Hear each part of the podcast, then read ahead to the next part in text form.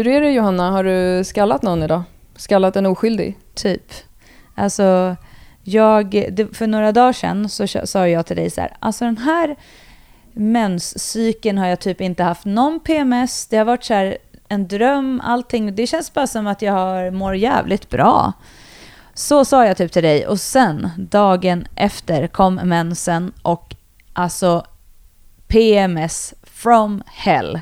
Alltså jag har bara typ gått runt och varit ett så allmänt så här, jag börjar gråta om någon säger någonting, jag vill skalla folk, jag blir så arg på folk fast av ingen anledning typ. Och jag är bara så här, typ, det, mitt liv kvittar just nu. Så känns det, det är helt fruktansvärt. Och så i det här då så tänker jag så här, nej men nu får jag sluta dricka kaffe.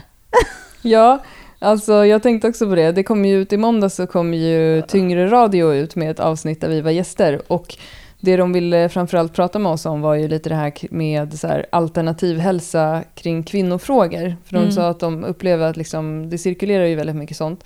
Och då skämtade vi jättemycket om det här med så här, att det finns väldigt mycket folk som menar att man ska sluta äta gluten, dricka kaffe och att man ska dansa i grupp för ja. att må bättre i sin PMS. Så nu får du faktiskt eh, det finns ju faktiskt eh, bevis och forskning på att det där funkar, Johanna. Funkar för ja, dem. Fan. Ja, men gud. Ja, men det är verkligen, alltså herregud, när man är i det här. Det känns lite som att man bara, vad håller jag på med? Vem är jag? Varför gör jag det här? Typ så. Du vet, man börjar ifrågasätta sig själv. Då känner man lite så här, okej, okay, håll er så långt borta som möjligt nu.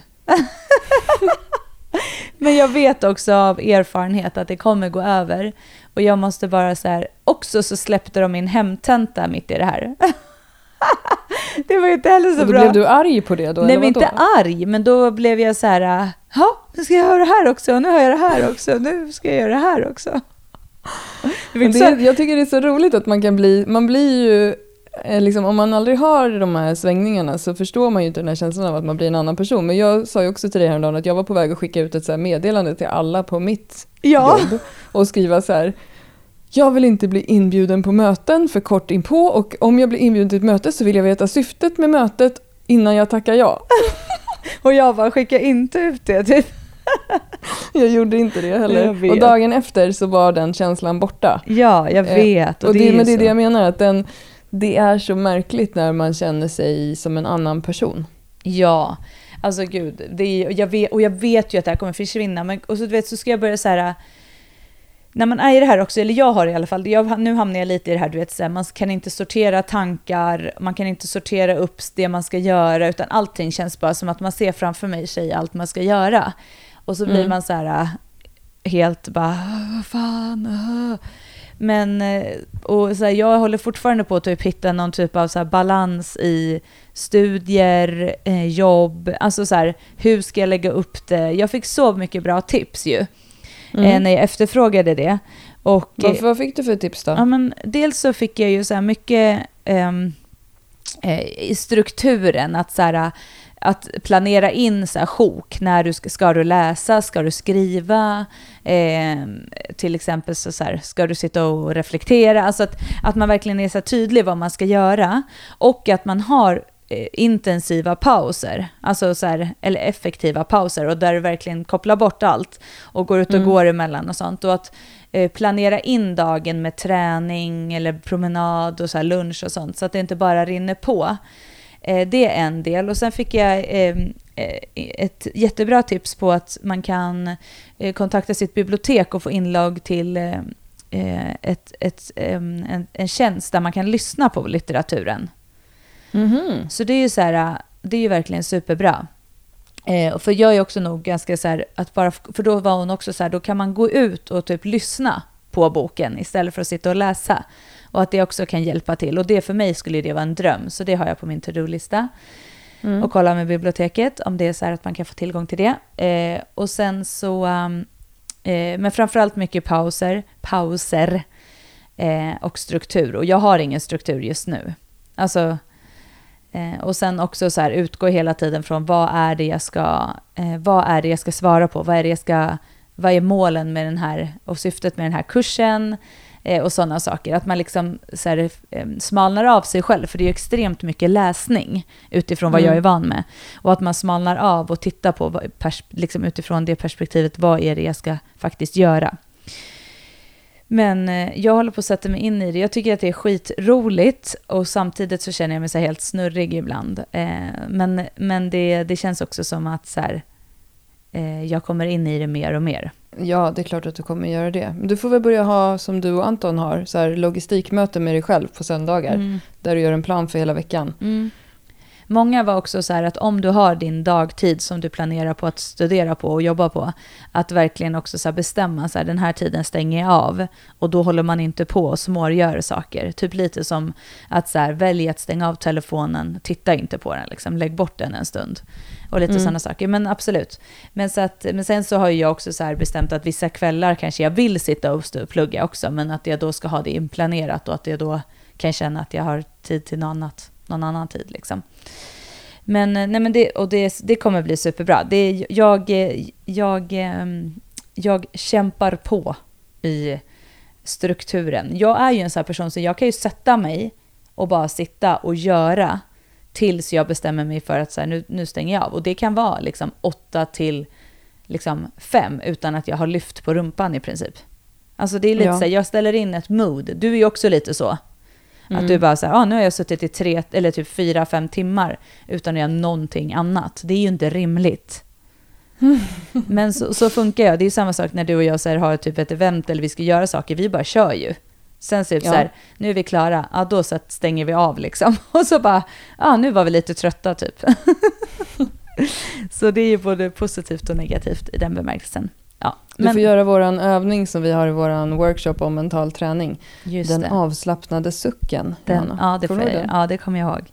Jag får göra lite sånt. Nej, men jag, jag, jag har någon slags, ha- så här, för mig själv sagt så här, den här första kursen nu, den är så här, testa in, känna efter, få en uppfattning om hur jag ska jobba och sen på nästa kurs så ska jag skapa mig en bättre struktur, för det har jag inte haft nu. Jag tror på dig.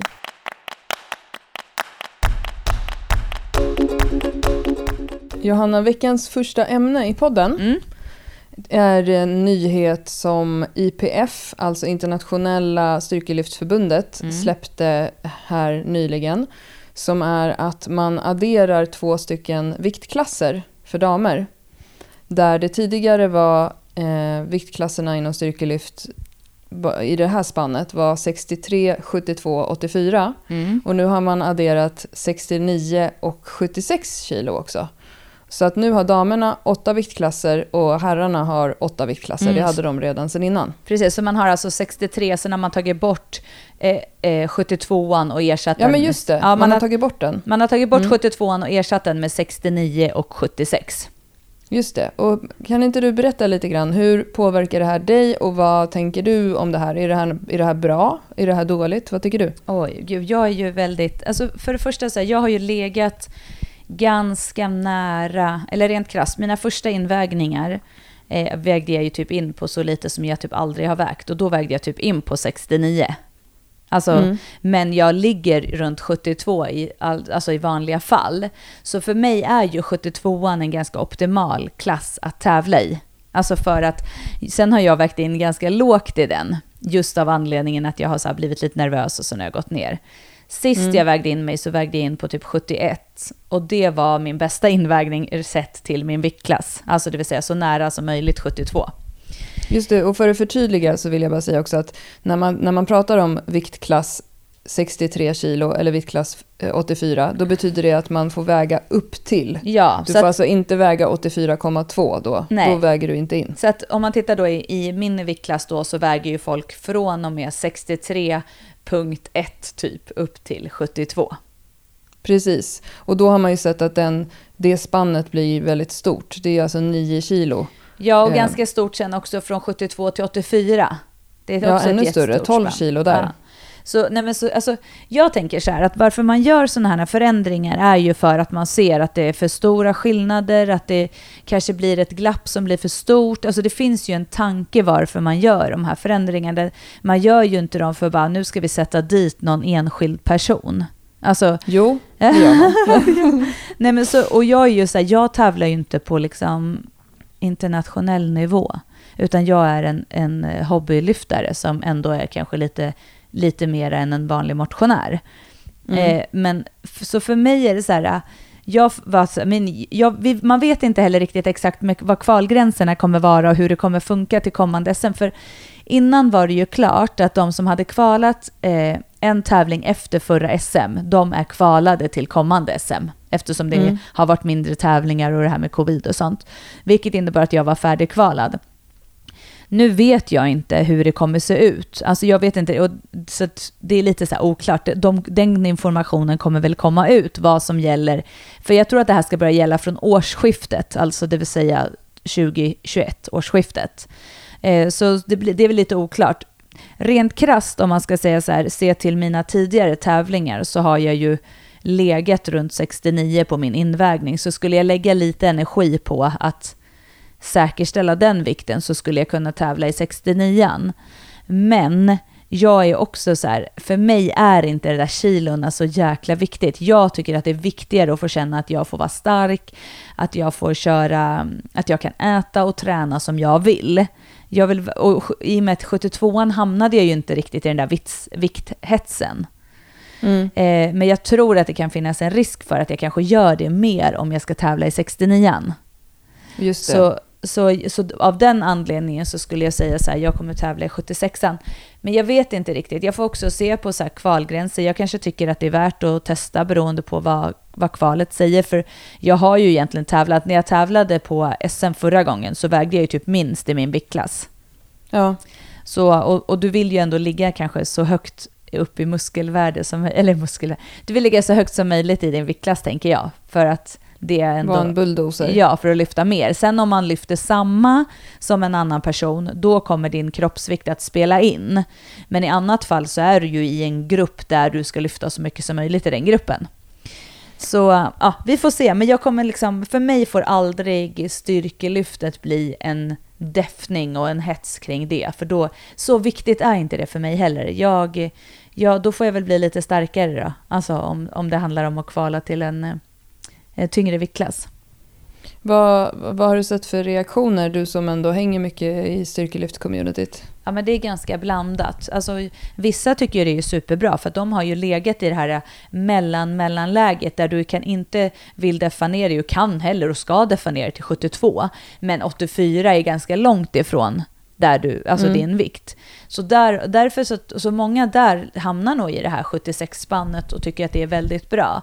Sen är det klart att det finns de som, som ligger väldigt nära 72 som kanske jo, får jobba för att hamna där nere och som tycker att det är eh, inte alls är bra för att eh, det blir eh, tuffare för dem då såklart. Att då ska de ligga lågt i en högre viktklass. Ändrar man en regel så är det alltid till någons fördel och till någons ja, nackdel. och sen får man alltid tänka så här, det är klart att jag kan verkligen förstå om, för det här är ju också internationellt, det har ju förändrats internationellt och därför tar man det till Sverige också såklart för att man går utifrån IPFs regler. Mm. Eh, men jag menar, det, kan ju också, det är också, jag kan ju tänka de som ligger däremot på en internationell nivå där det handlar om medaljer, där kan det ju Ja. vara en ganska stor skillnad och där kan det ju spela mycket större roll än vad det gör för liksom mig och oss SM-lyftare. Typ på, alltså förstår du skillnaden? Ja, Så att, Ja. eh, jag tycker man måste ändå se det lite till perspektiv på vad man håller på med och vilken nivå man är på och sådär. Men eh, som sagt, en förändring görs ju för att man, för oftast för att det, det finns en problematik eller att man behöver ska förändra någonting på grund av en anledning. Så jag Mm. tänker att det kommer bli bra. Sen var det just i det här läget var det just min viktklass som berördes. Det hade kunnat varit 63 alltså det vet man inte. Ja, det har ju diskuterats att det borde läggas till en till viktklass i det högre spannet också. För att visst är det 84 plus är den sista viktklassen för damer. Ja, precis. Där de, det har 84 och sen har 84 plus, det vill säga de som väger 84 eller mer. Där tävlar alla Mm. i den klassen. Och då tycker, där är det också ganska många som tävlar och då tycker de att eh, det blir lite orättvist med typ de som ligger i det övre spannet. Mm. Ja, och så kommer det ju alltid vara. Folk kommer alltid tycka att det är lite orättvist. Alltså, man måste förhålla Mm. sig till det som är. Och det kanske kommer förändras, det vet man ju inte. Men man måste också se till så antalet utövare, det ska bli tävlingsklasser och så vidare. Så Ja. att, eh, jag, jag tänker att det finns en tanke där bakom. Jag lägger inte... Tänk om alla skulle bara så här, tävla eller träna för sig själv och bli så stark man bara kan. Och sen när man kommer till tävlingen så väger man in och då får man en viktklass utifrån vad man vägde in på. Så har man inte behövt tänka på det. Ja. Ja, det är ju också en del i sporten. Det är ju vikt, vissa, många, vissa sporter har ju vikthänvisningar av en anledning. Liksom. Mm. Men jag tycker du har en bra inställning där. Att så här, det är inte... Det hänger inte på ditt liv liksom. Nej, och herregud, fan jag är 37 bast typ. Är jag det ens? Ja, 37 bast liksom. Jag, jag kan fan inte hålla på och hetsa med sånt där. Alltså det funkar inte i livet, kom igen. ja, men det känns ju också ganska risky, de som deffar mycket inför en tävling. De som, så det, det är vanligt med att vissa ja. ligger på så här som du säger 76 och sen så går man in i, till, ner till 72. Alltså vi alla reagerar ju olika på det också. Börjar man testa det där och inte är van vid det, då kan risken också bli att man får en jäkligt risig tävling för att man känner sig klen. Ja, och de som är på hög nivå har ju superkoll på det där. Alltså de mm. vet ju exakt vad de ska göra, de har coacher som hjälper dem. Så att jag menar, det är klart att många kan tappa och, och, olika människor kan tappa olika mycket och sådär. Så att det är ju, det är ju så här, Alltså, för vissa är det, är det, det inga problem alls och jag har ju uppenbarligen kunnat tappa ganska mycket och ändå göra bra tävlingar fast jag inte har gjort det med flit. Alltså, mm. jag har ju inte gått in för att tappa, utan för mig har det handlat om att man automatiskt inför tävling blir lite skärpt, man tänker lite extra på vad man stoppar i sig och sen så får man, tappar man lite på grund av nervositet och sånt. Mm. Så att, eh, men, ja, men som sagt, jag, jag tycker att så här, det är bra om det blir en förändring som blir positivt för styrkelyft. Eh, det kommer att göra att eh, kanske nya personer kan kvala in det kan, alltså det kan ju finnas massor med positiva saker. Så jag tänker att det finns en väldigt positiv eh, aspekt i det hela. Och jag gainar nog gärna. Mer Bra. delicato liksom.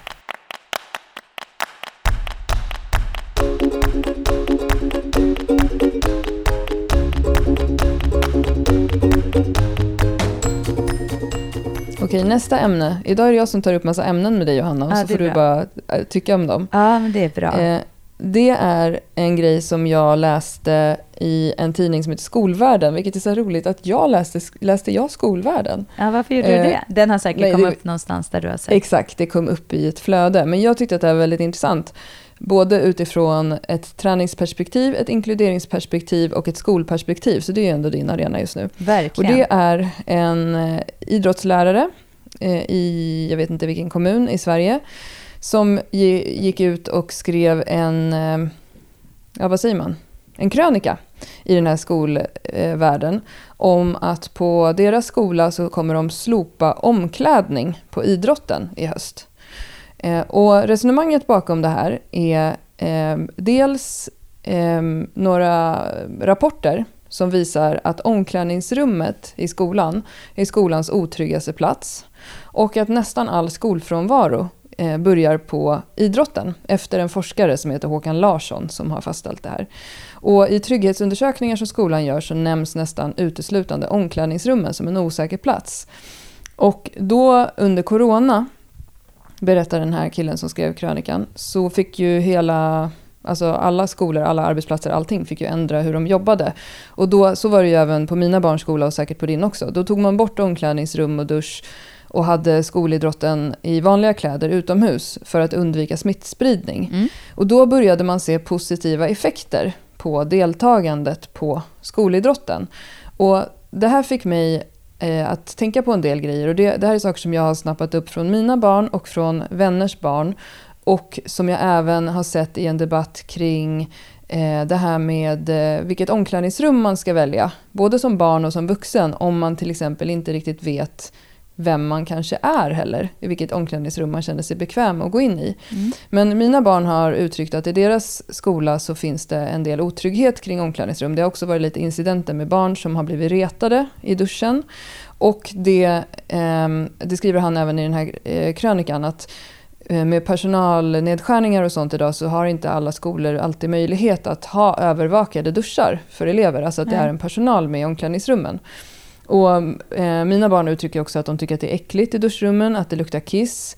Eh, I mina barns skola är det också en så konstig grej att tjejerna får inte blöta håret efter idrotten, men killarna får det. För man anser att tjejerna tar för lång tid på sig om de gör det. Det är också helt stört. Enligt, det här är dock enligt mina barn, men jag, jag, jag tänker att det inte hittar på att killarna får duscha håret och så.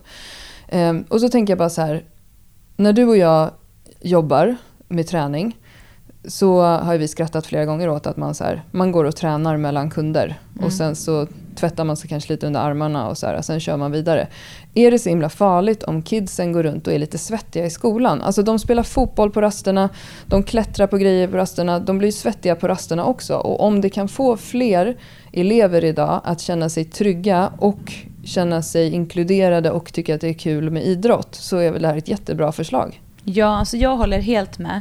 Och jag tror inte att så här, jag vet inte, det, det kommer väl förmodligen, anledningen till varför du lyfte upp det där nu, det här med liksom doften och svett och allt det Mm. här, det är väl för att det är väl typ ett argument som kommer komma, att så här, ska de nu gå runt och lukta svett, typ. Ja. Men jag, alltså, om det här, alltså jag tänker ändå för problematiken som man ser idag med mindre rörelse och som, som, som den här också rapporten visar att man inte är med på idrotten och att det kanske i själva verket grundar sig på omklädningsrummet och inte själva idrotten i sig. Mm. Så får man ju också tänka så här, varför har vi haft tvagning och omklädnings... Alltså, tv- tvätt, alltså varför har vi tvättat oss eh, efter idrotten? Eh, och det grundar sig historiskt sett att alla barn inte hade möjlighet att eh, duscha hemma. Mm. Och därför så hade man då att man hade möjlighet efter sin idrott att duscha. Och idag har vi ju inte de, den problematiken. Alltså barn idag har möjlighet att duscha och tvätta sig hemma. Ja. Vilket gör att om det här kan få en förändring med både synen på idrott men också inkluderandet i idrotten så är det ju magiskt. Och som, som den här eh, krönikören skrev, eller debattören eller vad man säger, eh, att man ser redan under corona att man har fått en förändring i deltagandet på idrotten på grund av att man då har förflyttat ut den och inte har omklädningsrummen som en del så kan jag bara så här hylla det. Alltså självklart. Och att det dessutom kan inkludera de som känner så här att man inte riktigt vet vad, vilket omklädningsrum man vill välja och att man också tycker att det är jobbigt att vara i omklädningsrummen. Alltså det är ju bra Mm. för alla för att, att eh, känna sig otrygg på en sån plats och den liksom ändå nakenheten som det ger, om man inte mår bra i det, så är det, det är ju helt värdelöst att man ska behöva gå runt och må dåligt för det. Ja, och att man då inte vill, väljer att vara med på de lektionerna. Ja, och sen får man ju också, så här, om man tittar på det här som du sa nu, varför man, att med dusch och sånt, att man skulle vara svettig Mm. och sånt. Hur många barn är helt svettiga på gymnastiken då? Det förmodligen så är det inte så många. Och som du sa, de som eh, springer runt och hoppar hopprep eller spelar fotboll eller spelar något annat spel eller leker kull på skolgården, de blir förmodligen mer eller lika svettiga av det. Så Ja, jag tycker precis. inte att det, det, den liksom debatten behövs inte ens infinnas i det här. Utan jag tror att det handlar ju också om att våga bryta traditionella mönster och se till det nya.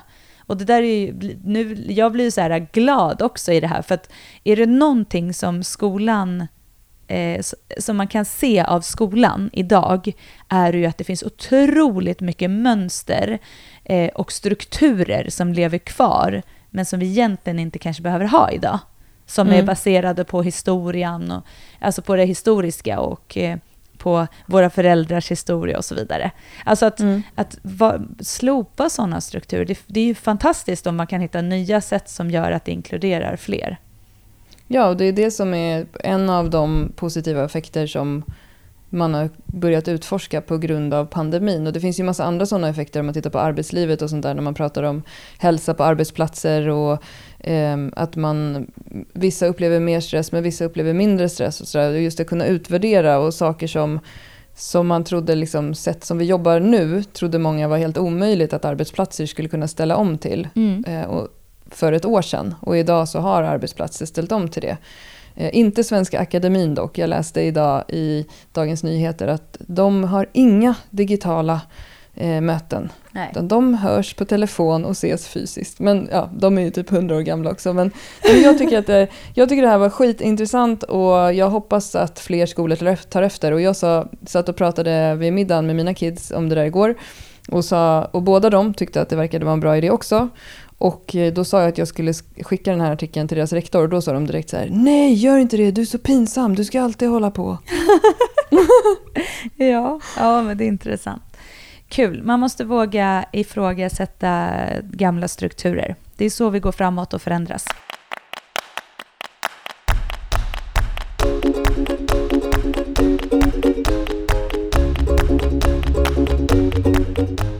Ska vi ta nästa eh, lilla punkt här i vårt avsnitt. Japp. Japp. en liten kortis då som du kan få babbla lite om. Ja, Ja. det kan jag göra. Eh, Vi fick ett mejl från en tjej som heter Anna som skrev att vi hade lagt ut eh, att vårt, vår prenumerationstjänst Team Styrkebyrån just nu kör som testpersoner vårt eh, kommande program Bli en Beefcake 3.0, alltså den tredje uppdateringen av Mm. det programmet kan man säga.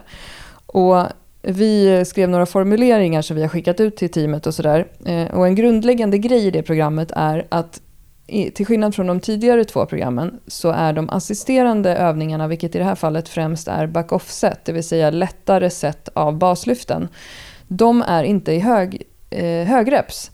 Det vill säga att om du har som back-off-set att du ska göra ett antal repetitioner på typ 65%, då kanske det i vanliga fall är att du ska göra åttor eller tior. Men här har vi istället delat upp det i fler set med färre repetitioner. Så du kanske gör femmor eller till och med treor Mm. på lättare vikter. Och syftet är att jobba med teknik eh, och bygga upp volymen med fler eh, set istället. Och då skrev den här tjejen så här. ehm, jag kör badass maxstyrka för sjätte gången. Det är ju jäkligt imponerande i sig, Johanna, eller hur? Mm. Eh, Jag har aldrig tagit 50 kilo i bänk. Jag failade på 47 kilo senaste dagstunga singeln, men klarade 46. Ehm, Hon skriver lite om sina ökningar och sådär och hon har tyckt att det var jättekul. Mm. Ehm, Och generellt så har jag följt riktlinjen Eh, kör så tungt du kan. För det är någonting som vi har skrivit i flera träningsprogram. Att om du har ett max som är ungefär 50 kilo eller lägre i en övning, typ knäböj eller då bänkpress, så behöver du inte följa det här med procent. För det kan bli lite missvisande ibland. Därför att vi upplever att många, framförallt kvinnor, är mycket mer repstarka än vad man är om man kanske har ett max på 100 kilo i knäböj. Då, eller om man har ett max på 45 kilo i knäböj så kan man göra mycket fler närmare sitt max. Och det Mm. kan man få ut mer av när man ligger på den nivån. Eh, och då skriver hon så här, jag har autoreglerat därför. Så att när det till exempel procentuellt står att jag ska ha kört på 34 kilo så har jag till exempel kört på 37 kilo. Och det låter ju som en ri- rimlig autoreglering. Mm. Hon har skrivit att jag har tänkt att det är bra med ett högt tonnage och att jag vänjer mig vid tyngre vikter. Men ibland, jag känner mig också ibland lite sliten och brukar ta en extra vilovecka. Eh, men nu pratar ni om att köra lätta set. Hur ska jag eh, tänka med det? Det vore kul att ni ville prata lite mer hur man ska tänka då när ens max är maximalt 50 kilo. Vänligen. Hoppas jag förklarade den här frågan på ett vettigt sätt. Mm, det gjorde du verkligen. Men, och det som jag tänker, om man, nu verkar det som att den här tjejen verkligen har reflekterat och tagit till sig liksom en strategi till hur hon tänker när hon följer ett program som har färdiga procent. Mm. Och det här säger ju vi också av, av egen erfarenhet från när vi började lyfta, när vi till exempel följde, har följt många program som, där många ehm, procentangivelser brukar säga så här, att man ska träna, det är ju de flesta träningsprogram för styrkelyft, ligger runt så här 80-85% oftast i sina arbetssätt. Mm. Men lyfter man då i bänk kanske 45 så blir det då oftast lite för lätt. Men det jag tänker är att hon kan tänka likadant när det gäller ett sånt här typ av upplägg också. Alltså är det, som igår till exempel, så körde jag, för jag kör ju också det här programmet nu, då var de tyngsta sätten eh, två gånger tre Mm. på en tungvikt. Sen skulle man plocka av och göra tre gånger tre på 80% ungefär, vilket inte är så, det är ju inte jättelätt. Eh, och sen skulle man plocka av utifrån det och göra femmor på 65%. Och det är det som är mer back-off-sätten. Treorna är nog mer arbetssätt skulle jag säga. Mm, precis. Men då tänker jag att om, om jag hade varit hon, då skulle jag bara tänka så här, de ska kännas lätta. Ja, alltså, Och så hade jag autoreglerat nu inom citationstecken det också. ja, jag skulle inte ta procentfokuset, men absolut att, att syftet är ju inte att de ska vara så att den sista repetitionen kanske är trög. Precis, utan att du ska känna att du, du ska ju, de ska ju vara med fokus att man jobbar med tekniken. Men jag upplever i det här upplägget att du, du får ju en genomkörare av alla lyften och du blir ju trött och du får en hög volym för att det är ganska många sätt. Och det Mm. tror jag att man kommer känna oavsett vad man lyfter för vikter i programmet också. Att gör jag ett antal lätta back-off-set som är treor på en lätt vikt så kommer jag ändå känna att jag har tränat till slut. Ja. Så jag tänker att man får testa sig fram lite där, men inte tänka kör så tungt man kan på de sätten som är så kallade back-off-set. Nej, och då, då kan man se, om man ser att det står 65% så kan man tänka att så här, okej, det är inte mina max femmor. Alltså, Nej, precis. så det är egentligen det tycker jag man, som hon ska ta hänsyn till mera. Att så här, okej, ja men vänta nu, jag har kört det här, har jag kört nu, mina treor på. Eh, det var en kanske ganska lätt vikt eller det var rimlig vikt för treor. Ja, men då tar jag av lite så att jag känner att jag ska göra alla mina tre femmor precis likadant, lika fina. Jag ska kunna göra ett ordentligt stopp om det är bänk det handlar om till exempel. Alltså att, Mm. att det finns en tydlighet i skillnaden på de sätten där jag faktiskt har fått tagit i lite och de här sätten.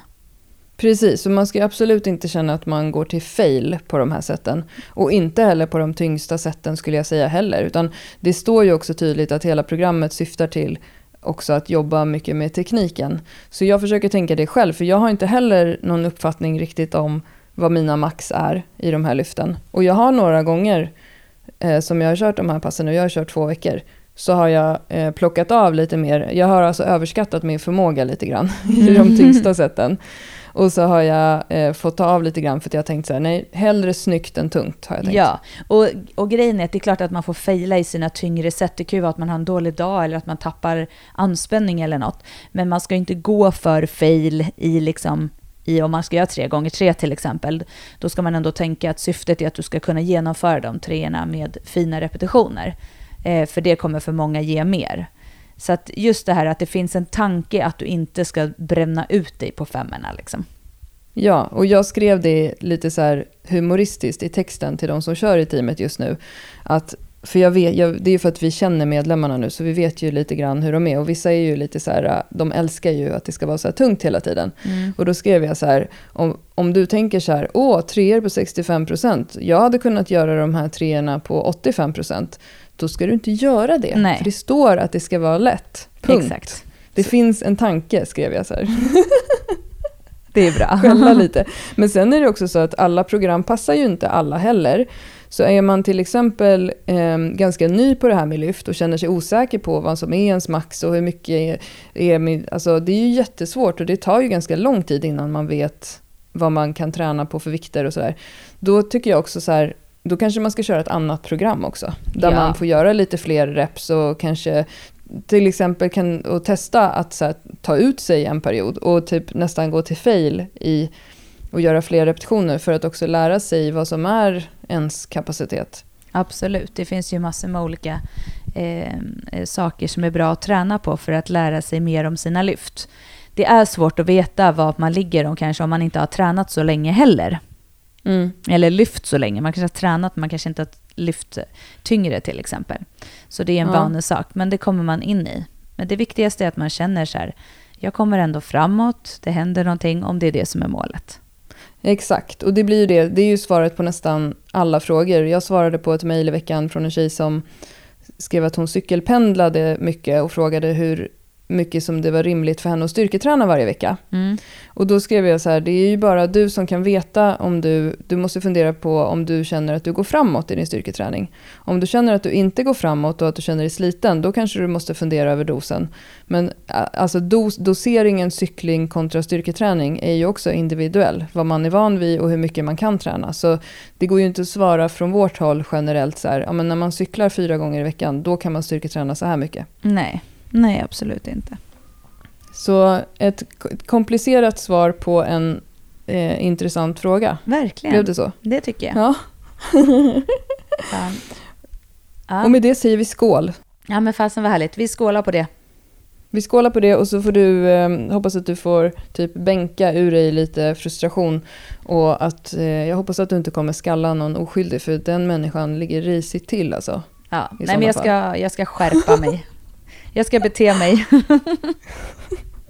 Ja men jag ska ju faktiskt eh, få hänga ganska mycket med dig den här veckan så Det du kan härligt. få tjuvnypa mig lite grann om du får någon frustration. Det är bra. Ja, men du, ha det bra då. kram på dig. Hej då.